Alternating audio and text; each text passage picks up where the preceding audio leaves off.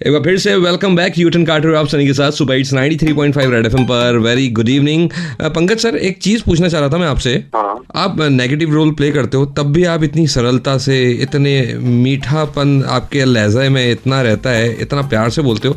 अगर आपको अमरीश पुरी वाला रोल प्ले करने को मिल जाता तब आप उनका कोई सा भी डायलॉग कैसे बोलते? यार पता नहीं अगर मिलेगा तो सोचूँगा। अभी तो मिला नहीं वैसा मुझे ऐसा लगता है आपसे सेट पे कोई डरता है जब आप नेगेटिव रोल प्ले करते हो और जब सामने डायलॉग मारना होता है तो आपसे कोई डरता है उस वक्त? I think gangs of Wasseypur में लोग बोलते हैं कि डरे थे सुल्तानपुर ऐसे को देख के। अच्छा। ऑडियंस बोलती है कि डर लगा था लेकिन मुझे तो सेट पे तो कोई नहीं डरेगा मैं तो इतना सिंपल साधारण आदमी हूँ सबको पता है। तो ऑडियंस तक अलग रूप जाता है सेट पे तो अलग रूप रहता है जो हम होता क्या है ना अभी जैसे कालीन भाई का टीजर आ गया ट्रेलर आ गया जो आपकी एंट्री होती है आपके कालीन वाले वर्कशॉप में तब आप बड़े रुतबे के साथ आते हैं और बड़ी सरलता से बोल के जाते हैं कि ठोक दो। हाँ।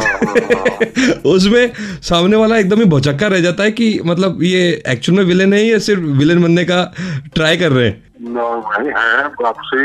तो मैं कालीन भाई से कालीन भाई के अलावा अभी जब सीतापुर ये पहुँच ही चुके हैं शूटिंग कर रहे हैं इस बारे में पूछूँगा बस यही रहने का है और सुनते रहने का है 93.5 रेड एफएम बजाते रहो।